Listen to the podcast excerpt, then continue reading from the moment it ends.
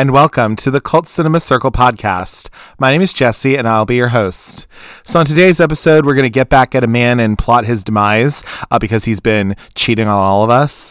And we're also going to, I guess, go out on a boat with him because we're trying to have him fall in love with us and all that. But anyway, regardless of all that, uh, today's episode, we're going to be covering 2006's John Tucker Must Die. Now, in this movie, this movie in particular, I hadn't really watched it before. Really, I it came out in 2006. This was peak like high school for me because I started high school in this year. I remember the kind of marketing of this movie, or at least kind of remember it in my general um, universe, I guess, because it was targeted to teens. It was a PG 13 movie, so of course.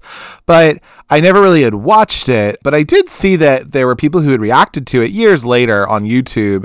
I was like, oh, well, okay, like this movie is out there. And I, I wonder, just watching those reactions and kind of getting bits and pieces of what the movie was, I was like, all right. But then I decided to watch the movie myself because it came on Stars, I think it was. I was like, all right, well, let me go and watch this, I guess, for the first time. And I watched it, and also this is a movie that uh, I'll talk a little later, but it was directed by Betty Thomas, who we've covered on the podcast before with the Brady Bunch movie. So I thought, and of course she's you know done Private Parts with Howard Stern. She was in Troop Beverly Hills, you know, as an actress, and and I just thought like you know, all right, well I'll, I'll give this movie a shot because I don't really know what to think of it really. And so in this situation though, like I will say that just my general thoughts, I guess, are um, this movie in particular particular, I think suffers from not great writing but I do think that the performances in it aren't terrible or anything. I think I love a Brittany Snow movie, of course, and I think like Ashanti and like Sophia Bush and uh, Arielle Kebbel. You know, I, I think they do a good job, you know, in the film. They're not bad or anything. Um, I just think the writing's kind of weak, really. And it was directed by a woman and then written by a man, and you can kind of tell, honestly. And so uh, I think like this movie kind of doesn't have the messaging's all over the place i think with it but i think overall it it's a movie that was targeted at teens and i think it has kind of garnered a certain cult classic feel to it because it, it's a movie that is very much like cool to kind of see these girls get together and want to plot to take down this guy who you know um, is kind of t- three time in all of them you know and to let him get a piece of his own medicine, if you will, I guess. Yeah, I think overall, though, I, I see why this movie maybe didn't um, do great in the, the critical response because I don't think Betty Thomas did a bad job directing. I don't think. I, I, think it's the the page. What's on the page is what the issue was. But anyway, and this was suggested by a friend of the show, Barbie. Love you, Barbie. Be on the lookout. She might be coming on the show. You know, so we'll tease that a little bit. But yeah, she she suggested this to me uh, when I asked, like, hey, uh, she's been coming in with the suggestions, which I love. And because I had watched it, I was like, all right, let me cover it. I think that would be fun. And and again, I think it's an interesting little teen movie that is a little different than what this is definitely influenced by something like Mean Girls, of course, but you know, I, I think it tries to have its own voice and it only gets so far there. Do you know what I mean? So, but without further ado, though, uh, we're going to move into some figures of the movie, move into a little bit about production history, and then we'll move into a plot summary of the film. So let's get on with those figures. So, John Tucker Must Die was released on July 28th, 2006, and was directed by Betty Thomas, written by Jeff Lowell, and produced by Bob Cooper and Michael Birnbaum. We're looking at an estimated budget of about $18 million and a gross US and Canada box office of $41 million or so. And we're looking at a gross worldwide box office of $68,844,775. And we're looking at a Rotten Tomatoes score of a 27% on the tomato meter and a 69% audience score.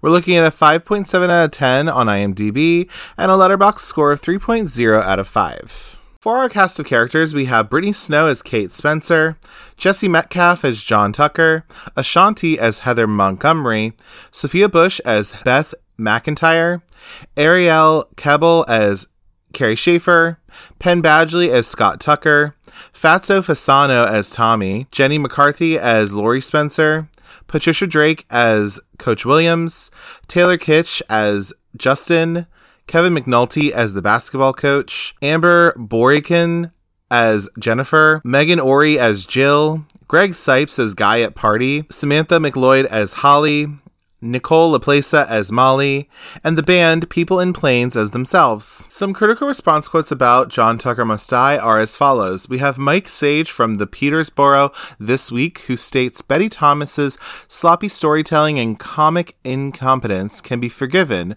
but to portray young women as flighty airheads obsessed with boys all over else is downright offensive. We then have Linda Cook from the Quad City Times in Davenport, Iowa, who states here's an average teen movie with a predictable but often entertaining spin on revenge. And then we have Betty Jo Tucker from Reel Talk Movie Reviews, who states this one suffers from a bad case of predictability. It's also hard to believe, mostly because cast members look too old to be high school students. So before we move into any kind of a plot summary about John Tucker Must Die, I wanted to go over just some production history uh, that I thought was kind of interesting uh, about this film exactly. So I found this information from MadeInAtlantis.com, so I'm going to be pulling from that. But the idea of John Tucker Must Die came from the screenwriter Jeff Lowell when he was entertaining his own romantic revenge fantasies he says quote i came to the conclusion that all heartbreak begins in the formative teenage years and started thinking about my own high school where there was the big man on campus that every girl drooled over including my girlfriend. Even back then i realized there was nothing i could do about it. You can't define yourself by who you're dating. And then i thought about the popular girls at school who they were and how they acted. And i remembered how every clique had a leader and no matter what the group represented the hottest one was always in charge. Even the smart girls quote unquote deferred to the prettier girl to lead them, even if she wasn't particularly smart. With these memories of his in mind, he set out to write the script that would eventually become John Tucker Must Die. So then this screenplay ended up finding its way to producer Bob Cooper, who was the former president of both HBO and TriStar Pictures and was the ex production head of DreamWorks, and he now runs Landscape Entertainment, or at least at the time of this article. Bob Cooper's quoted as saying is that when I first read the script, I thought, wow, it's got all the ingredients. It was breezy, fun, and comedic, uh, but it also had a relatable theme, which to me is the most critical thing. It's about how everyone in high school pretends to be something that they're not, just to have some kind of acceptable identity. This, of course, makes it hard for anyone to know who anyone really is. It's a vicious cycle. And so, in about nine months of Cooper bringing the script to 20th Century Fox, they gave the green light on John Tucker Must Die. And Cooper is quoted as saying, They saw what I saw in it, a big fun movie. They just needed a director to actually execute it. And that enters Betty Thomas, who directed the Brady Bunch movie, Private Parts, Dr. Dolittle, was an actor in her own right. Cooper is quoted as saying that Betty has a very specific vision for the film, and she wanted it to be more than just your typical fast cutting MTV style youth movie. And she was obsessed with giving John Tucker a design, an aura, and an energy all its own. I always found her an extraordinary framer of comedy and knew her work would here be no exception. So uh, Betty Thomas also was intrigued by the the script, she said that the story uh, felt fresher and more real than the average romantic comedy. And I felt like I had never done a film like this, one that's about finding out about the world of romance, how it affects you, what it means. And I love the idea of exploring all the games that go into having a relationship, real or fake. And so they had to go out and cast the movie. So rising star at the time, Brittany Snow was brought on to play Kate, the new girl in school who um, is giving John Tucker kind of a taste of his own medicine. She had uh, been on American Dreams and also in the movie The Pacifier by this point. And Brittany Snow is quoted as saying, I really, really identified with Kate. I'd never read a script where I felt a part was so me. And she also thought that it'd be a great chance to play the underdog because it's not often that these characters get to play the lead. So in this way, I guess she's seen as the underdog, which in a way in the beginning she definitely is. Brittany goes on to say that Kate and I had very similar experiences. We both moved around a lot during school. We're both kind of dorky. I identified with her quirks and how, as more of the quiet observer type, she was constantly just being overlooked. And kids in high school just don't take the time to notice people that are a little under the radar. And for the role of John Tucker, they decided to cast a gentleman who had just made a, a a mark in TV on Desperate Housewives, uh, Jesse Metcalfe, who he was the gardener on that show.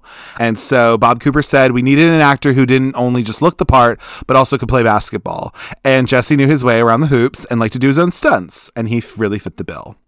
And Betty Thomas even says that Jesse is so easy to respond to. He's yes, he's attractive, charming, relaxed, and athletic, uh, but he also makes you feel at home, like you're the only person in the room, and that's John Tucker's greatest strength as to why all these girls respond to him. Uh, once I realized that Jesse didn't even have to really audition, he just was the one. So yeah, that's what happened with that. So Jesse Metcalfe says that I definitely wasn't John Tucker in high school. He was more of an alternative kid who was into music and dyeing his hair different colors. He kind of marched to his own beat. You know, he wasn't popular enough to be in really any clique, but he had like like one good, real good friend, and that was probably just like a little reclusive. And so it was kind of a nice little stretch for him to take in this situation. But you know, he knew that uh, it'd be it was really careful to play someone like John Tucker because it's a really easy role to turn into a caricature, and you know, I think he wanted to do something a little bit different with that. So thought that was cool. And then a trio of young actresses to, you know, play his ex-girlfriends. So like, uh, Arielle Kebbel, who had been in Aquamarine, she was hired to play Carrie. Uh, she talks about, uh, how this is the kind of girl a guy would want to bring home to his parents. Then you have Ashanti, who had just been in Coach Carter at the time. Um, she was chosen to play the head cheerleader, Heather. And she says that iron- uh, ironically she she was a cheerleader in high school and belonged to that cl- to a clique. So you know her and that character kind of shared some similarities. And then of course Sophia Bush who had just been uh, on One Tree Hill and that ended up turning into a really big success. She was cast as um, Beth the vegan environmentalist. And she liked how it looked at how men modify their behavior to be with women and the lies that they tell to keep them interested. And she also said the script said a lot about friendship, how boyfriends come and go, um, but friends are forever. And that's a really great message. And she wanted to be a part of it. And then as the main adult in the film, they chose Jenny McCarthy, uh, because why not? She's always played these kind of characters that are kind of wacky and comedic. So for her to be able to play this was a little bit of a different thing. And of course, Jenny McCarthy, you know, why not? Uh, I don't agree with Jenny McCarthy's views on um, vaccines and how to cure autism, but okay, whatever. You know, she's still kind of fun. But uh, principal photography for this film began in Vancouver, so this is a Canadian film. Why do you think Chelan uh, Simmons is there? But uh, most of this movie was shot there, and so yeah, th- but this is actually set in the Pacific Northwest, though. So the decision to shoot in Vancouver really worked out, though. Uh, and during the location scout, a little happy accident happened. So. Uh, during this time, so they found Heritage Woods Secondary School, which would become the fictional high school. And so this was like in um, in Vancouver, and it had been built with an eye to the future and in response to all the housing developments. So it just so happened that like it worked out to be like a pretty cool high school. It had all the elements that they needed and then then some. Um, it offered some different looks that they needed. And as they were shooting over the summer, they were able to use the empty auditoriums as stages. So it kind of helped them save a little bit, I think, too, as well, which is kind of cool. Uh, so the school and its grounds were converted into 30 different fully dressed sets, including the library, the science room, the gym, the cafeteria, the hallway, the locker room, the war room, the track, and the parking lot, along with Kate's bedrooms and six different kitchens. So they literally used this school for what it was. and they were able to like offload their equipment stored in um, classrooms, come back next morning and everything would be right there. It was really efficient to work there, which was kind of cool. I didn't even know that. Uh, Betty Thomas wanted to keep it really real, so using uh, a more modern looking building really fit into there. And this is Marcia Hinds saying this. It looks exactly what like how um, new suburban high schools looked nowadays. It's no longer the red brick and little desks. You know, it was something that was um, it was a little bit more visually inventive, which was a challenge for you know um, a stark concrete and wood structure. Um, and so they really wanted to make sure that they transformed this place as well. They chose like maroon, burgundy, and gray um, to kind of be the school's colors.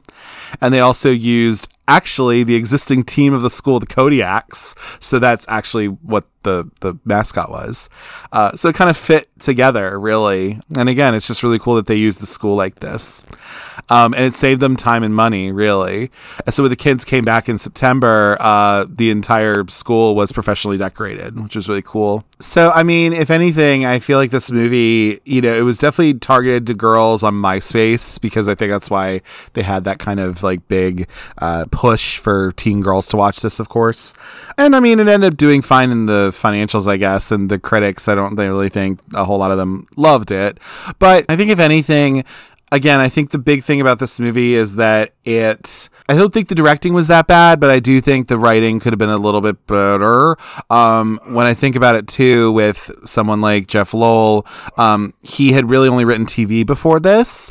Um, this was his first like feature film, really. He went on to do like you know, Hotel for Dogs and Over Her Dead Body and stuff like that. So I mean, you know, not to say I, I don't I don't know if he uh maybe is the strongest writer, perhaps. But again, I think this movie does squarely fit into some sort of kind of cult classic type of type of thing. You know, um, it's just one of those like mid two thousands teen girl movies. You know that I think is kind of fun for what it is. Maybe doesn't have the best messaging sometimes. Um, it's a little bit mixed, but it is cool to see these chicks, you know, together and taking out a guy and trying to teach him a lesson. And I think that's always really interesting. So why not?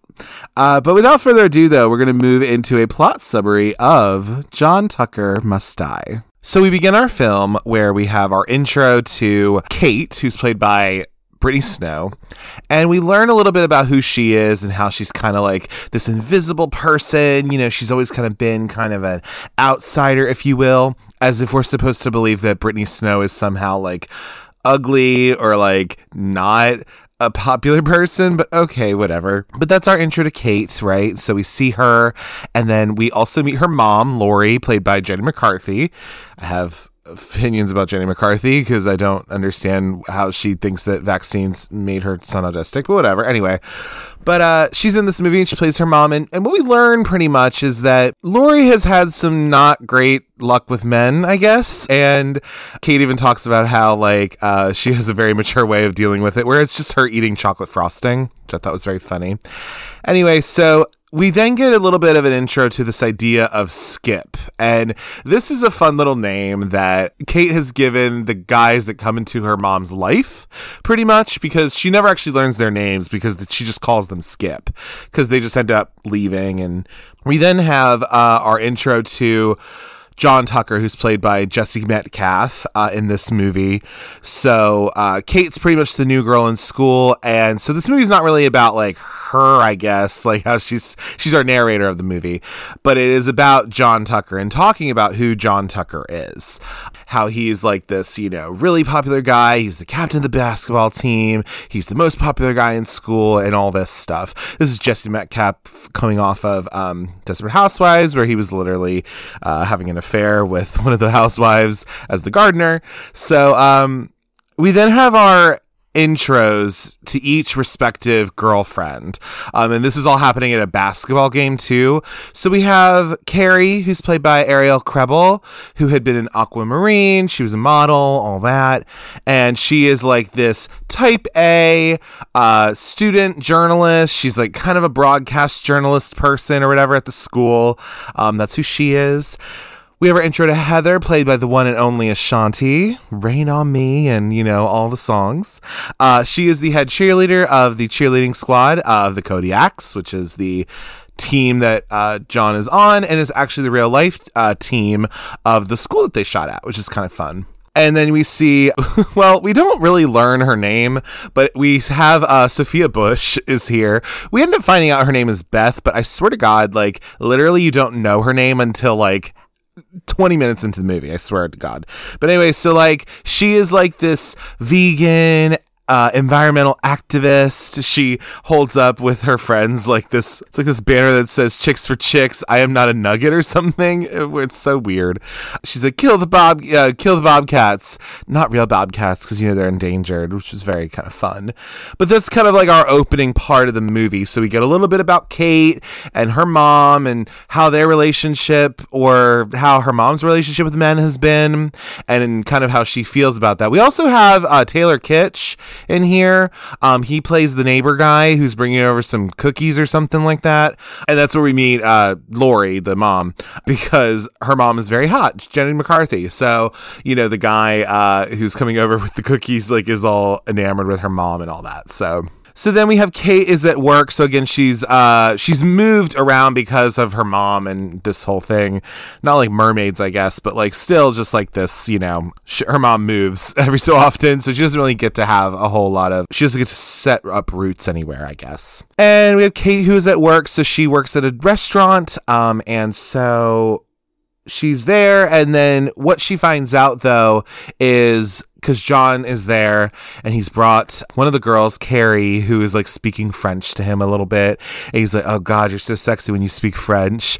Then Kate sees that Heather is with him, and then that Beth is with him. And so she finds out that John has these three girlfriends that he has brought to the same place. Um, he puts on these different kind of personalities with each one, you know. Um, so for example, with, with Heather, like he just orders for her, uh, and all that. And then like, with Beth, he acts like he's like really environmentally conscious and all this. So we then have so she's Kate's there and she's with her coworker, um, played by uh, Chelan Simmons.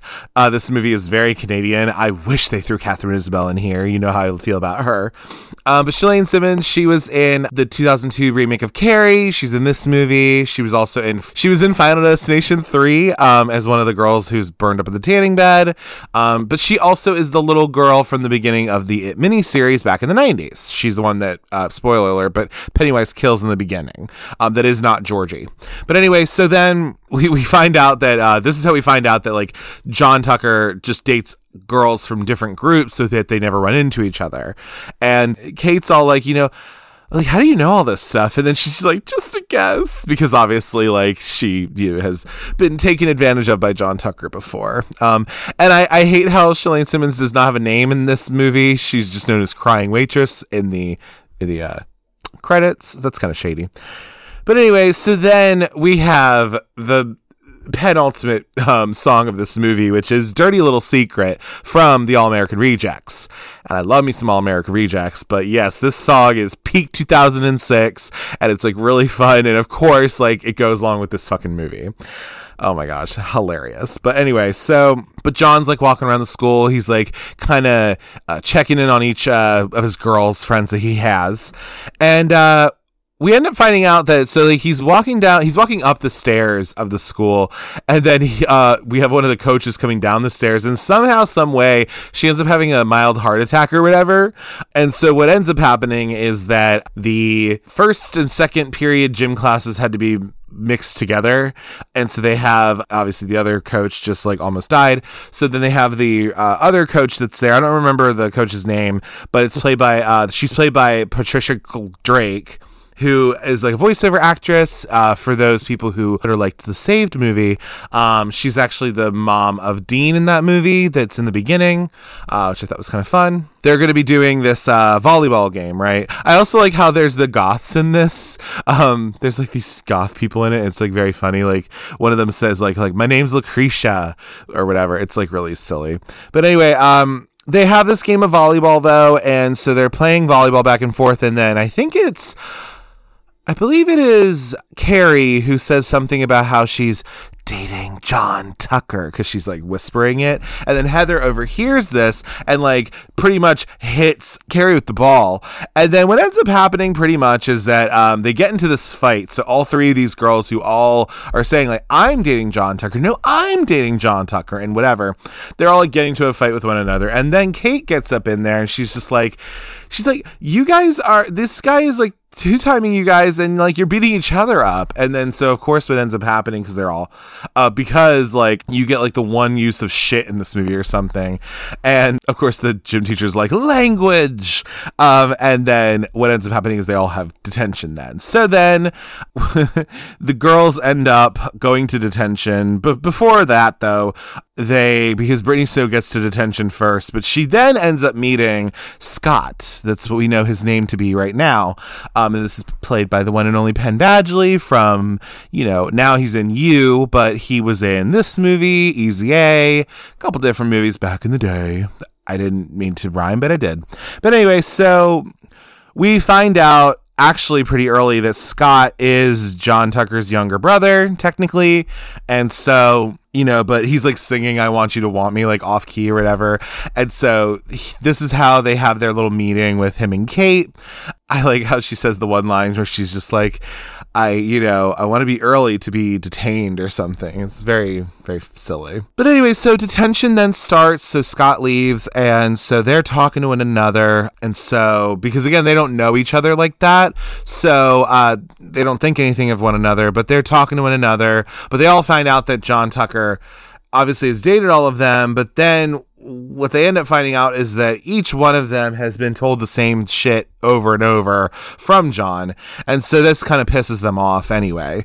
Because before then, maybe they were just like, oh no, I'm dating him. No, I'm dating him. But now they're knowing, like, oh, he's actually just played all of us pretty much. They find that out, and then Kate puts her kind of outside perspective into this, where she's just like, you know, well, I I'm not gonna like, you know, fight somebody. I'm gonna I would want to get even with them, you know, and so they're kind of just like, who is this girl though? Like, what? Who the hell is she?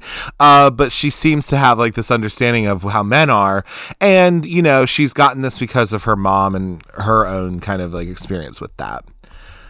But then Kate comes home and she's in her room, and then I think her mom like comes in and is like borrowing an outfit of hers or something like that. And what ends up happening because her mom says like you have a friend at the door, and uh, has so this is Carrie at the door, and like she comes in, and what ends up happening is that all three of the girls come over to her house. They just found her house somehow, and uh, they end up devising this plan. And pretty much the plan is is that they're getting together to try to figure out how to bring down John Tucker. So like um, that's kind of the idea that they have. They they think of it at her house of like, okay, what do we got to do? We have to like, what what can we do? Like, what made you interested in John Tucker? Because then they actually get together at I guess the media immersion room. I just pull out like a Degrassi term there, but like you know, uh, they get together and like wherever the hell Carrie takes them in the school, um, and they're trying to figure out how to bring down John Tucker. And so what they decide and what they kind of come to the realization of is that all right, well, this guy is like really attractive and he is, you know, obviously been two timing everybody, right? But how do we make him? Wh- What's the worst thing we could do to him? And instead of killing him, I guess I don't know why this movie is called John Tucker Must Die, but okay, they decide okay, well we have to make him undateable. You know, for somebody who's really attractive and can kind of have their pick of the the bunch, right? How do you what do you do to to ruin that for them? And and it's pretty much to make them undateable. So. I think we have Beth who has uh, a photo shoot happen with uh, John, and so this guy is taking pictures of John, and I'm just saying, like Jesse Metcalfe looks really good. I mean, he was of age at this time. Don't want to make it weird because they are supposed to be in high school. I do think that this would have probably worked a little bit better if it was in college, kind of. I think it would have been more interesting, but you know, I didn't fucking make this movie. But anyway, so they uh, have this photo shoot though, and, and you know, it's fine, I'll dandy. He's just like, okay, whatever, I guess I'll do it. And what ends up happening is that he then takes this girl out to the movies, and uh, he's at the movies with this girl, and then I think the uh, the uh, the other girls, the through the gang, if you will. I love using the term the gang, the gang, the kids, whatever. Um, they end up, uh, I guess, going to the movies too, or they're kind of scoping out what this is. And John goes to the movies with this lady, and there's like the little kind of ads before the not the trailers, but like the ads that show up during before the movies or whatever, which was a thing and still is a thing, I guess. But anyway, um, there's this ad uh, that comes up with John and be like, oh, that's kind of fun. But it ends up being that it's about genital, her- no, it's about uh, herpes, is what it is. And uh, that, you know, uh, herpes is no laughing matter or whatever, and be like, uh, I have it too or whatever. So it makes it seem like, oh, this guy has herpes. And so it like skeeves out the girl that he's on the date with and all that kind of stuff. And they think like, okay, cool, cool. Like, you know, they're, they're, ruining his life, ruining his image and whatever. But then he ends up spinning it and he ends up because of I don't know misogyny or whatever the hell I don't have any idea, but um or patriarchy I don't know, but like uh he ends up spinning it and he becomes a damn hero where he wins the Teen Responsibility Awards, where even though he himself doesn't have herpes, you know um whatever he has like he, he just ends up getting this spun around where he's able to make something positive of it. And then of course you have the girl um, on stage who has the the facial herpes or whatever and they tries kissing him and he doesn't want that because of course but why not? But anyway so then they're like, all right, well that didn't work. God damn it! Like what the hell? So then they they come over again though, and this is where I think they meet her mom, Kate's mom, uh, because you know they're like, hey girls, what are you up to? And then they're like ruining a man's life and be like, oh, well play nice, girls. And of course, they get like the Diet Coke out of the, you know, um, the good, wonderful Diet Coke um, out of the fridge and they're drinking it. But anyway, so then they devise this other plan. So what ends up happening is they're trying to think, okay, well, that didn't work with the herpes thing. So now we got to think of another plan. And so the other plan that they think of is actually uh, conceived when they find out Heather is like taking estrogen pills to try to get a cup size bigger or something like that. And they're like, I don't think that's how that works though. But anyway, um, cause her mom, she's been taking her mom's estrogen pills or whatever. They decide like, you know, okay, well, what else can we do to John? Be like, well, what would be worse for someone like John Tucker? You know, if he's like this masculine man, you know, or whatever, what is more scary to a man than not being manly, I guess? And so what they decide is that they are going to put estrogen into his like um, muscle powder he drinks or something or whatever. So they get a bunch of this estrogen pills, powder, whatever the hell, and they throw it into his like muscle powder he drinks. While also a cover of "Hit Me with Your Best Shot" is like playing too, um, which is they have some fun little covers in this as well. They have this one and a couple other ones that come up. But anyway, uh, so he unknowingly gets this estrogen put into his like muscle powder or whatever he's drinking and heather says something to him about like you know you're looking real lean like you know the lean looks looks for some guys but i think you definitely need to bulk up so you need to drink more of it. And so that was like fun and dandy. Um we then have chem class with uh, scott and kate where they have their little uh, continuation of their meet cute if you will i guess like that you know where they get to kind of have more of a, a, deeper connection, if you will, but like not really though. It's just very surface level. It's chem class, and it's also showing off that like uh, Kate is supposed to be like smart and like you know. This is again why she's not like this popular person, but like, you know, it's just to show this other side of her and, you know, also trying to maybe have this relationship or beginning to have this with Scott.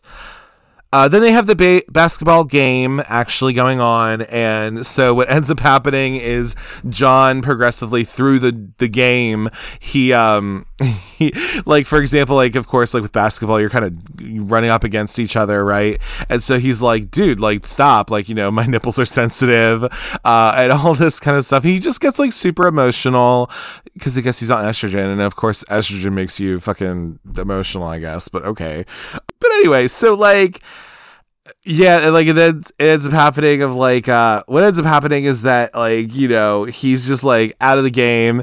he's just like, it's always about me, it's always about John, John, John, John. Um, you know, because the the coach is like kind of riding him a little bit.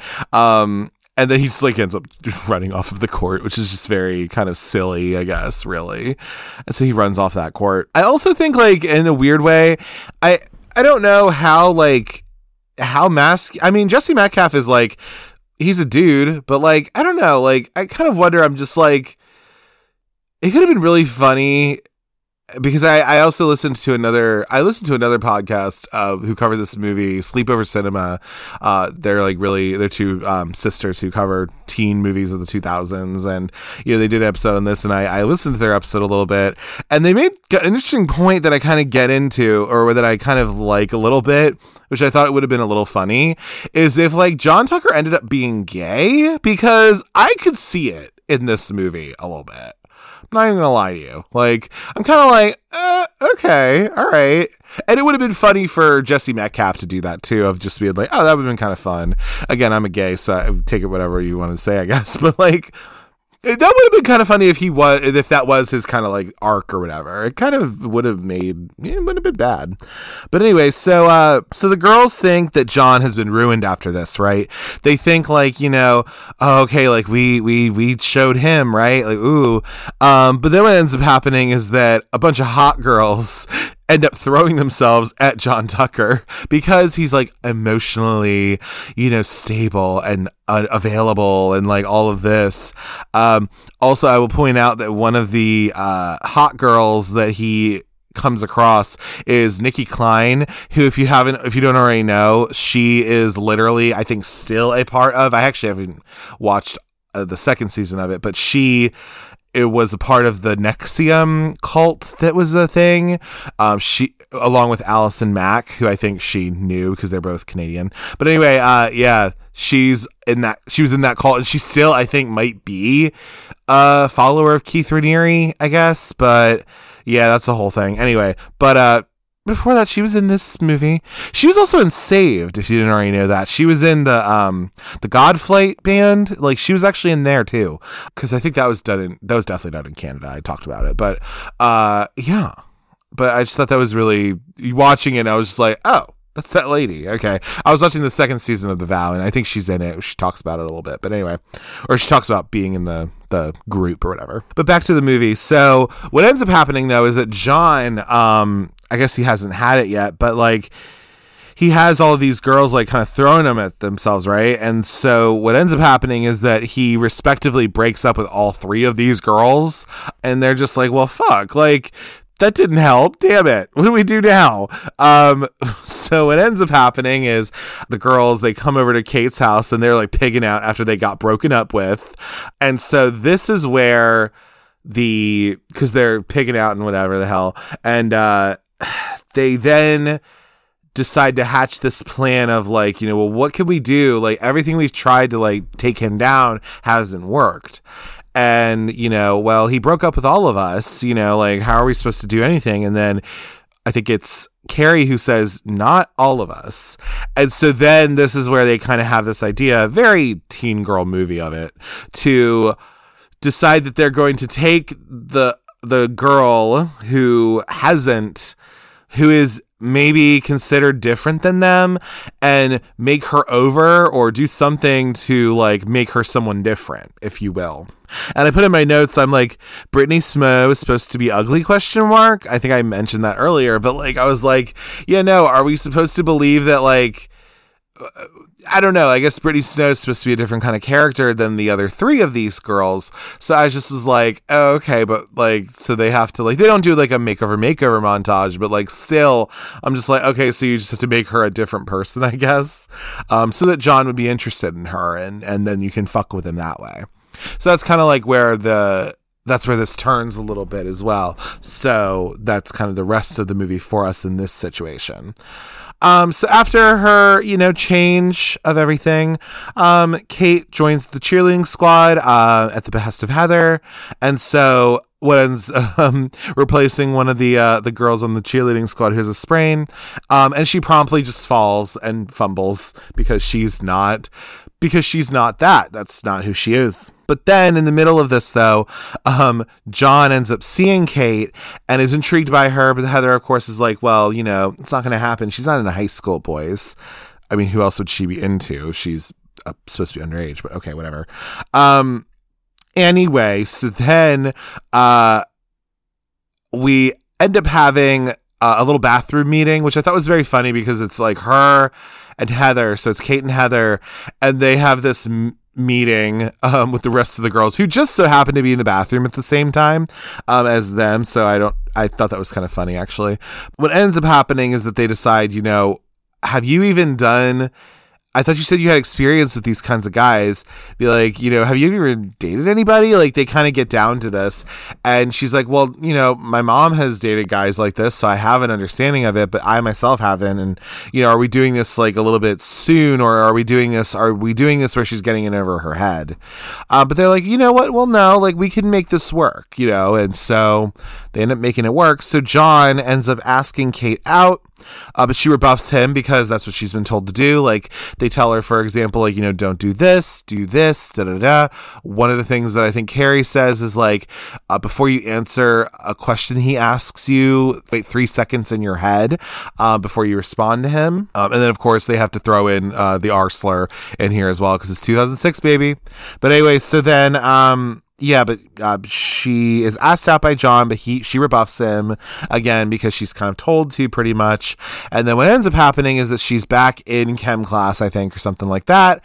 And they end up. Uh, John sends a bunch of flowers to her because um, it's like one boy who's giving her a flower, and then it's like a bunch of other boys coming in to give her flowers, and then he's like talking over the loudspeaker or something like that because he's like doing this like thing of like he's interested in her and he wants her to see that, I guess.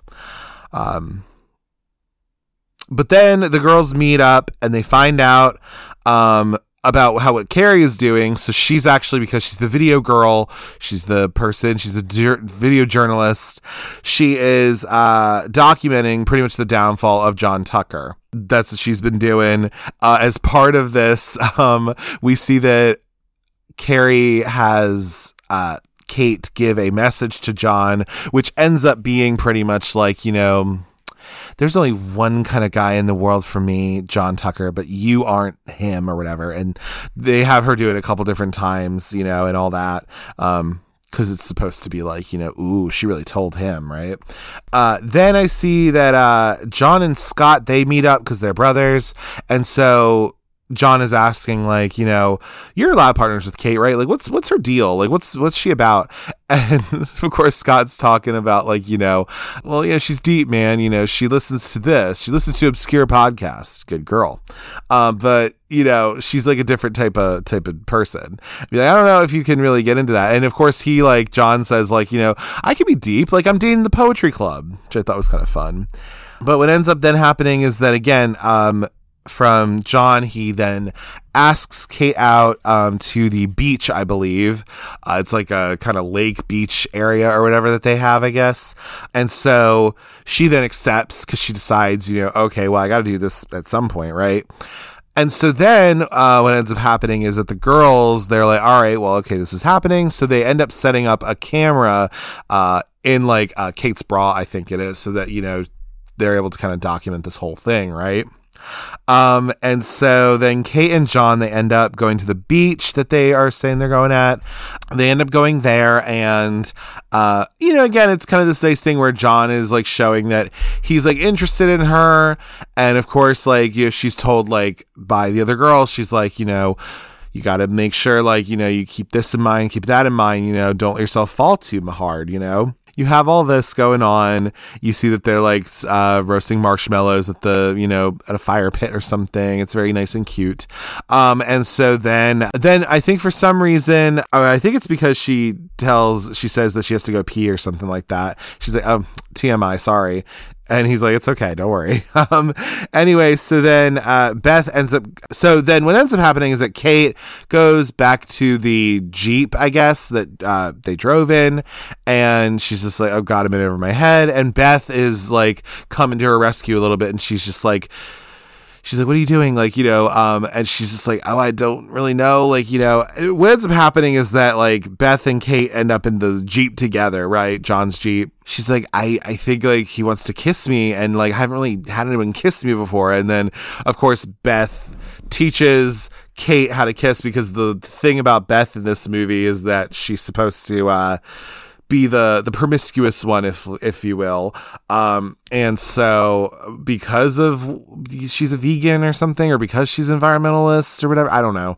But anyway so then uh, of course this has to have the uh the obligatory lesbian uh like little thing in here i guess. It's not really even anything. It's very whatever. I don't know. Yeah of course you have to have that kiss. And then of course like this creepy guy this like young man he's like you know kiss her again, do it. And then they say something about like holy drama llama or something like that. I was just like, I don't think that caught on. But anyway, so what ends up happening though is that John ends up coming back to the Jeep, and then of course, like Beth is all like, "Oh shit, I gotta go hide," but he doesn't see her, and so uh, John gets in the truck to like go and take Kate home or whatever. Um, he drives Kate home, and then of course, like uh, Beth is in the back seat, like under a hoodie or something. She's like, "Oh no, like I can't let him know I'm here." And then of course, like you know, uh, Carrie and Heather, they're like, you know, they're like, "Oh my god, Beth's in the truck. Beth is still in the truck," and and um, Carrie says like "slut in truck," um, and so she has to like they're having to like kind of trail them a little bit. Um, in the meantime, I think they have this thing where like you know um, they're talking to one another. This is where Kate says something about like um, they're talking about like music. John asks like, "What kind of music do you like?" And then he, she's like, "You know, good music." Um, and then saying something about like you know um, Kate says something like, "Well, if I told you, I'd have to kill you or something." And so anyway, uh, he starts playing Elvis Costello, which I think was like uh, it's a it's some it's an artist that Kate likes, and so she's like, "It's like it's okay," you know. Um, anyway, so he ends up driving Kate home and they're back to where she's at. And then he walks her to the door and he decides not to kiss her because he wants everything to go well. He doesn't want to mess anything up by going too fast. So he just wants to drop her off at the door. And then Kate decides that she's going to actually kiss him. I mean, that's what ends up happening with that. Then the sprinklers go off and then they end up actually getting to the door and then they kiss actually actually more. But then, of course, what ends up happening is because they're wet because of the sprinklers, the camera that is in her bra is like starting to malfunction and short circuit. So it's like sparking and like, you know, zapping her. And so she's like, I gotta go. Um, and so she goes into her house. Um, and then in this meantime, while they're doing this, like, you know, because I think that's what Kate's trying to do is trying to distract John from leaving because Heather, or, um, because Beth is still trying to get away, but she's like stuck on his jeep or something. So uh, Kate's trying to buy her some time so that she can she can leave and escape. And then of course we find out we find out that that Beth actually had ripped her skirt and she was like, you know, I'm not even with the guy and he gets me out of my skirt, you know, or whatever. And so they the three girls all end up getting back together and they leave and then john leaves um, with his jeep and like literally beth's skirt is like on his tire or something, which I don't know how he didn't end up seeing that at some point, but oh well. Um, anyway, so then Kate and her mom, after this date, they're talking a little bit, and like, I believe it is that like it's that moment of like the mom talking to the daughter about like you know who who are you now? Like you know a month ago you wouldn't have even liked you. And you know of course like Kate's all like you know well a month ago I wasn't anybody and now I'm somebody you know and then, of course, like Lori's all like, you know, well, don't forget who you are, you know, and but uh, uh, but Kate kind of reads her mom a little bit too because you know she's talking about how like you know, mom, I come to you for a lot of different things, but this is not something I would necessarily come to you for, um, because of how her relationships have been in the past and all that. But anyway, so then I, I say we have our sappy teen movie moment, which is what I was just talking about uh, with the mom and and Kate and everything. The girls are gaming, so they're all like together and they're playing like Tony Hawk Pro Skater or something, and also have like a pizza and stuff, as you do. And anyway, so they uh, fuck with John because John is like outside. I guess this is another night or something, but uh, he's outside in his Jeep, like uh, across the street from where uh, Kate lives, and he calls her, and they're like fucking with him a little bit because um, they're saying, "Oh, there's some perv outside. I think we just need to call the cops or something." He's like in a jeep or something, and what ends up happening is he like like he's like, "Oh no, like I have to like get out of here," so he like backs his car up into some trash cans, and then he leaves. And again, they're just kind of messing with him a little bit too. But then we have we have this other part where like okay they're gonna have another date and they decide to do that, um, and then John takes Kate so she's being taken to this restaurant that I think she works worked at works at whatever um but he they're not going to the restaurant. Instead he ends up taking her out on a boat which is called fast break i think it was. And uh so the girls uh are also the other girls are like following them and trailing them a little bit. Um and so yeah kate gets taken out on the boat and then the uh, other girls who are following them uh, end up trailing them and they're like i never got on the boat. Did you ever get on the boat? And like i was never taken on the boat. And so then um so the other girls they get into this motorboat to like try to trail them and then they're like you know they're just like can this move any faster? Like whatever. It's very funny. These these girls have really good chemistry i think. They're very funny with each other. And anyway so then what ends up happening is that one of them i think it's beth or somebody or i think no it's heather it's heather who like um tries to like because it ends up stalling out or whatever. And then they she tries to like make the motor go again but then the motor falls into the water. And so they don't have any way of actually getting there. And they're just stranded now, and then they're just kind of left there. but I was like, oh my god, this is like so stupid hilarious. It's kind of funny. Uh, that part's like funny to me because I'm just like they have some fun comedic moments of just like being with each other. But you see, Jay, uh, Kate and John are on the boat together, and you know, John's just trying to like be charming, and he is actually being charming in some way, which is kind of fun. You know, again, he's still kind of a you know, he's a weird character, but like you know, he is actually like putting on the moves and like trying to really and Kate's even talking about how like, you know, all this stuff like that I was thinking before or whatever, like now it's kind of all up in the air because this I think is the point where you're seeing that she's kind of falling for him more so. And funny enough, that's also what happens in this next scene where the girls um, and Kate they get together after Kate has been out on the boat, and so this is where they come to like you know oh like i know that look like you're you're you're falling for him. You're in love with him. Be like don't don't let yourself fall too hard like because you know we've all been there. Like you know it's not real kate. You're not actually dating him. So what ends up happening is that in some way somehow carrie decides that you know she needs to figure out like what john actually is thinking. Like you know if he's really falling for for kate or whatever but like Carrie decides like, all right, I'm gonna go behind enemy lines, and so she scopes out the uh, the men's locker room. Um, and so she's like hiding in a locker or something there uh, with her little like DV camera or some shit like that back from 2006. And she's just like, I'm I'm reporting behind Emily Lines. I think Arielle Kebbel does a great job in this movie. I think she's very funny. Um, and so I think she's great. But we see the guys, these uh, basketball guys, they they're coming back from uh, a practice, I guess. You also just see them doing gross boy things like, you know, making fart sounds with like their uh well with their actual ass, I guess, but then also um with like their uh, armpits and shit.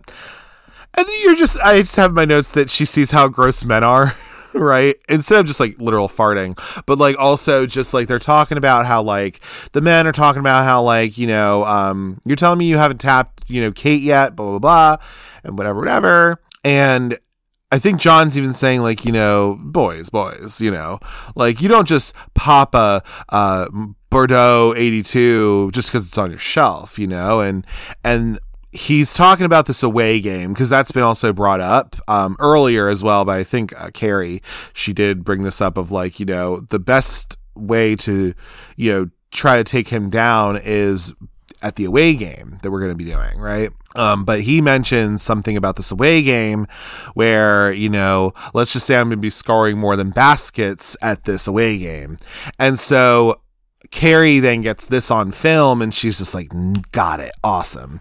All right. So then, um, we then see that, you know, all right, we have that kind of tied up a little bit where, you know, um, you see how gross men are, and then also Carrie has that uh, for later. But then Kate and Scott, they're back in chem class now because, of course, they were lab partners back before. Uh, but now Scott has gotten all um, weird and distant with with Kate because now they're not lab partners or whatever, and so they're getting all weird. You know, he's being all weird and distanced with her or whatever. But then you have a scene after this is where Kate and her mom are talking, and I believe this is the scene where Kate is talking to her mom because her mom is going out on the state with this pilot and because she's on her way out to the away game she's going to go to. And so she has this whole um, moment with her mom where she's talking about, like, you know, it's no wonder I don't know how, how a functional relationships works because I've never seen one, you know, and and of course because Lori doesn't really like how Kate has, you know, kind of what she's turned into or whatever, and so again, this is just like Kate reading her mom for how her relationships have been and all of that. And I like how, um, cause the pilot's there and then, uh, you know, Kate's like, really, mom? Like, are you kidding me? Like, are you really to go out with Skip again? Be like, don't call him Skip. Um, but she does say something to the pilot where she's like, don't forget to f- lock the front door when you sneak out, uh, which I thought was very good. And so she's leaving, you know, Kate leaves for the away game she's to go to. So then you have, um, the actual hotel after the away game that they've had because the away game they actually won. Uh, I, I, guess is what I gathered. Um, anyway, so then they're in their rooms. So like you know they they somehow all just end up in the same room, of course. Uh, so because I guess Kate and Heather would be there, but like the other two just came as well. But anyway, so then um they're in the hotel after the away game and uh the girls end up showing Kate the video that John said. And so this kind of puts some fire under her of being like, oh, well, if that's what he thinks, like, you know, let's play him his own game. And so what ends up happening is uh, they have Kate go in the bathroom and put on this like lingerie. And so now uh, Kate is suddenly hot, apparently, now because they're just like, you really need to wear underwear more at school. Oh my God, you look so good. And so what ends up happening is that Kate then goes and video chats uh, John, like, uh, John's uh, friend Tommy or something, played by uh, Fatso Fusano or something. He uh, John's like, you know, all right, get out of here. Like, I've got to, I got to talk to, got to talk to Kate, you know. And so what ends up happening is like, Kate is like talking to uh, John, but she's being fed what to say from the other girls that are off screen or that are off the camera screen. And so then um, they're like, telling him like they're telling him pretty much like you know i got you a present? Um and like you know uh what ends up happening is that kate has John wear this skimpy outfit because she's like, well, if you just want to come over to my room, I'm like three rooms down from you. Um, if you want to like, you can't go out in the hallway because the coach is out there, but you know, if you like s- go on the balconies, I, I'm, you know, you can slide over and we can do a little something, you know, and pretty much talking about like, you know, she's like kind of flirting with him and, and seducing him in a way um, as she's supposed to do because you know again he thinks he's going to score but you know she wants to be able to kind of pull that out from under him so then john puts on the skimpy underwear which i think he looks great in um, and he goes down to the uh, to the room that he's told to go to. Uh, he like scales the balconies and just like goes and, and gets in this room that's like dark. So he then gets in the bed in this like little thong underwear thing, and uh, we end up finding out that actually this is Coach Williams, is who it is. Uh, Coach Williams, this is uh, their room, and then um, you know, of course, she like takes him by the ear. She like knocks on the coach's door, and she's like, "I believe this belongs to you." Um, and so he is John is humiliated in front of everyone, which is really what the girls wanted at this point. Um, but then he ends up turning lemons into lemonade uh, because when they get back to school, they think like you know. Okay, yeah, we we really did something for him. Like we really messed his life up again. Uh, but then it ends up being that like he ends up wearing this thong underwear again. This is supposed to be something that embarrasses him, but then wearing this thong and he's like turning it into something where it's like you know it's breezy, you know, and and you can really move around. Of course, he makes like a basket where like he like literally is doing gymnastics or some shit. It's crazy.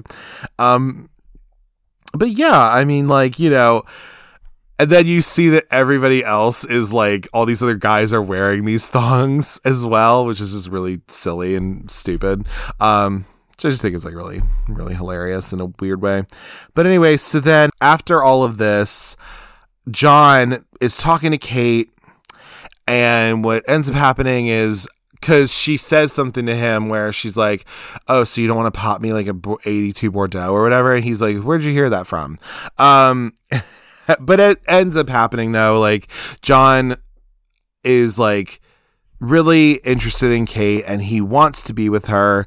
What ends up happening is she uh he gives her his watch and that's like a really big step and he literally asks like for Kate to be his girlfriend which is a big deal and really kind of like what they wanted in a way um that's kind of what the girls wanted to like get to that point but now it's like you know we got to like now tear him down. And we're coming like to the like halfway point of this movie, or like half. The, we're like seventy five percent done.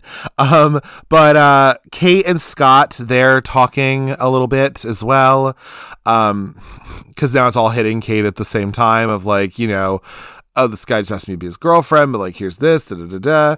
This is the moment where I believe Scott, because he's like not really in this movie a whole lot at all, but like Scott reads Kate pretty much because, like, you know, he's talking about how, like, you know, the reason that, like, he wants to be your girlfriend is because, like, he thinks that this is the most honest relationship he's had.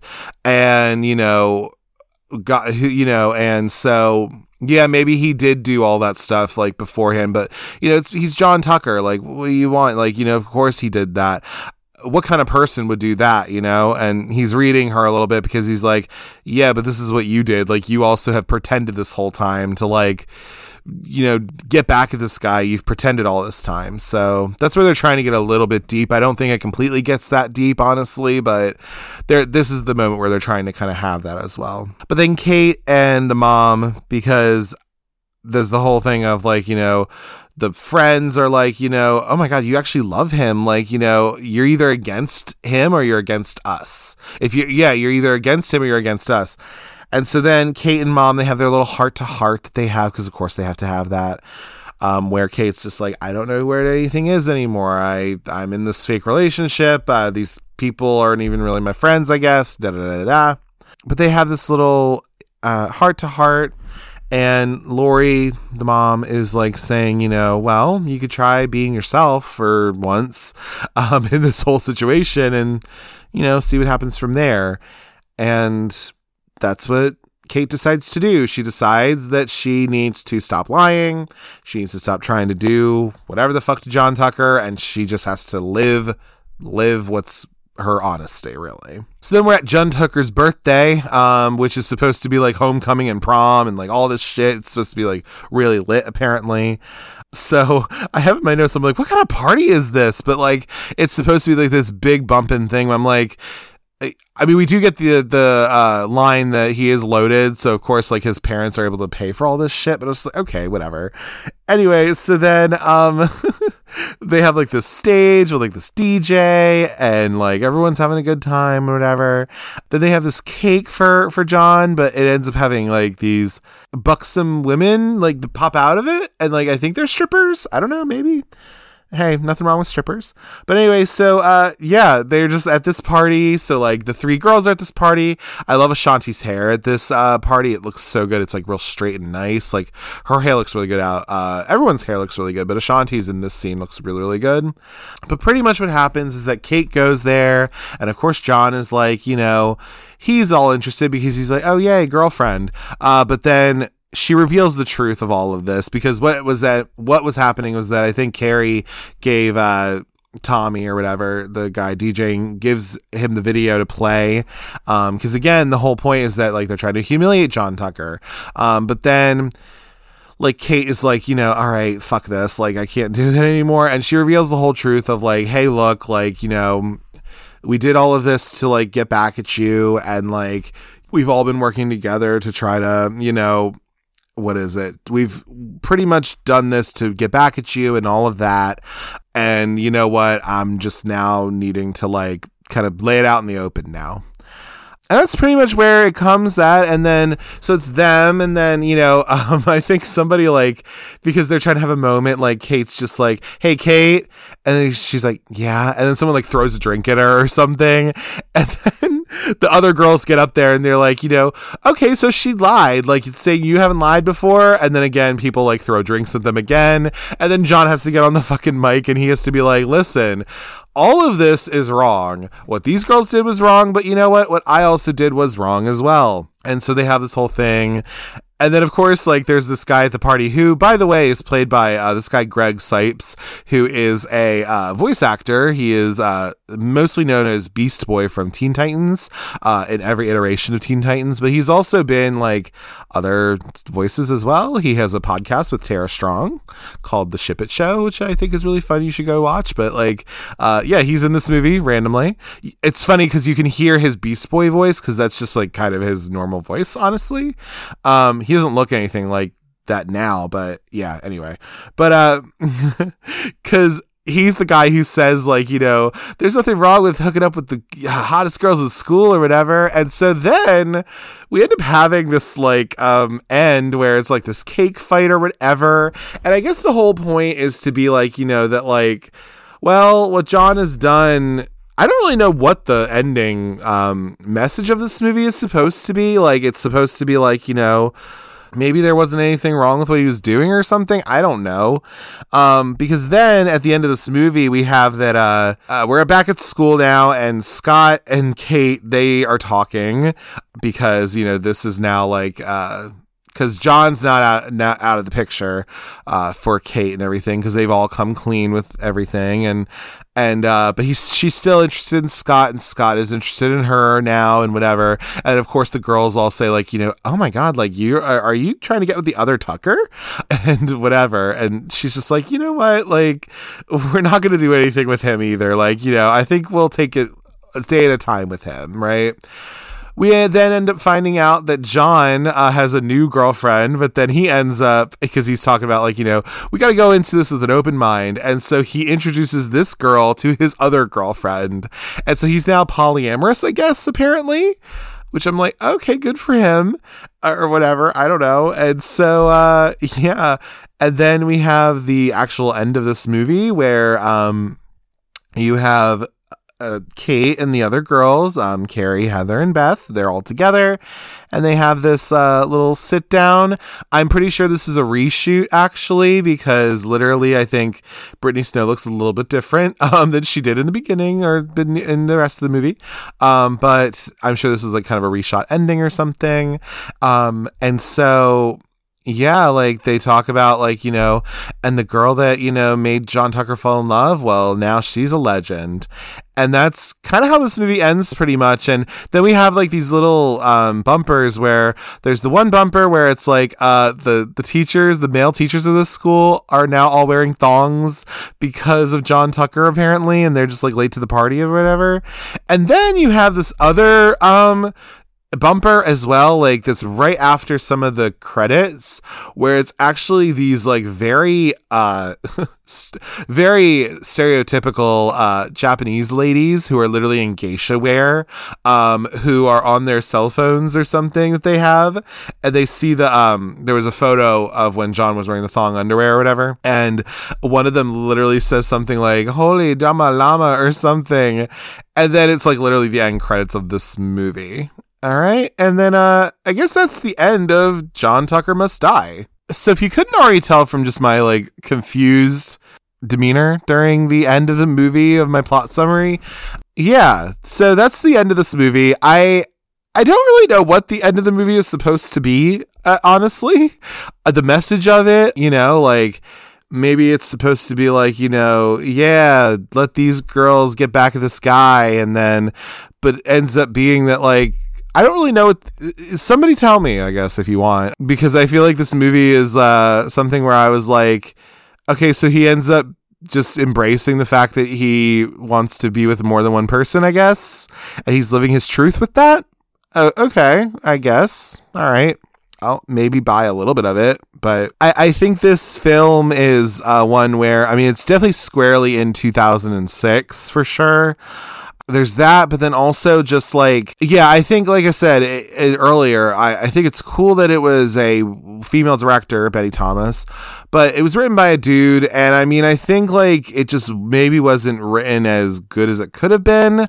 Uh, I also think, like I said in my plot a little bit, I do think it would have been maybe a little bit more interesting if it was in college or something, because it just feels weird with like some of the stuff that they did in this movie. And I think it would have worked a little bit better if these were college age pers- people, really. You know, maybe some of it would have would have been lost or whatever, but I don't know. Like uh, again, I think this is a teen movie that uh, it's a, a, a 2000s teen movie, you know, and and it was kind of a mixed bag at the time, but you know, it was a movie that they were trying to make because, like, ooh, let's get these stars of right now and let's put them in somewhere or whatever and and see what happens. And so I think that's really what this movie is. And and for some folks, it it is this cult classic of a film because it's very much a uh, it is a female directed movie. It's a movie that's about girls in a way, and I don't think it has a a huge. I don't know how much of a feminist message it has that is like a positive one. I don't know, but again, I think uh, I have seen it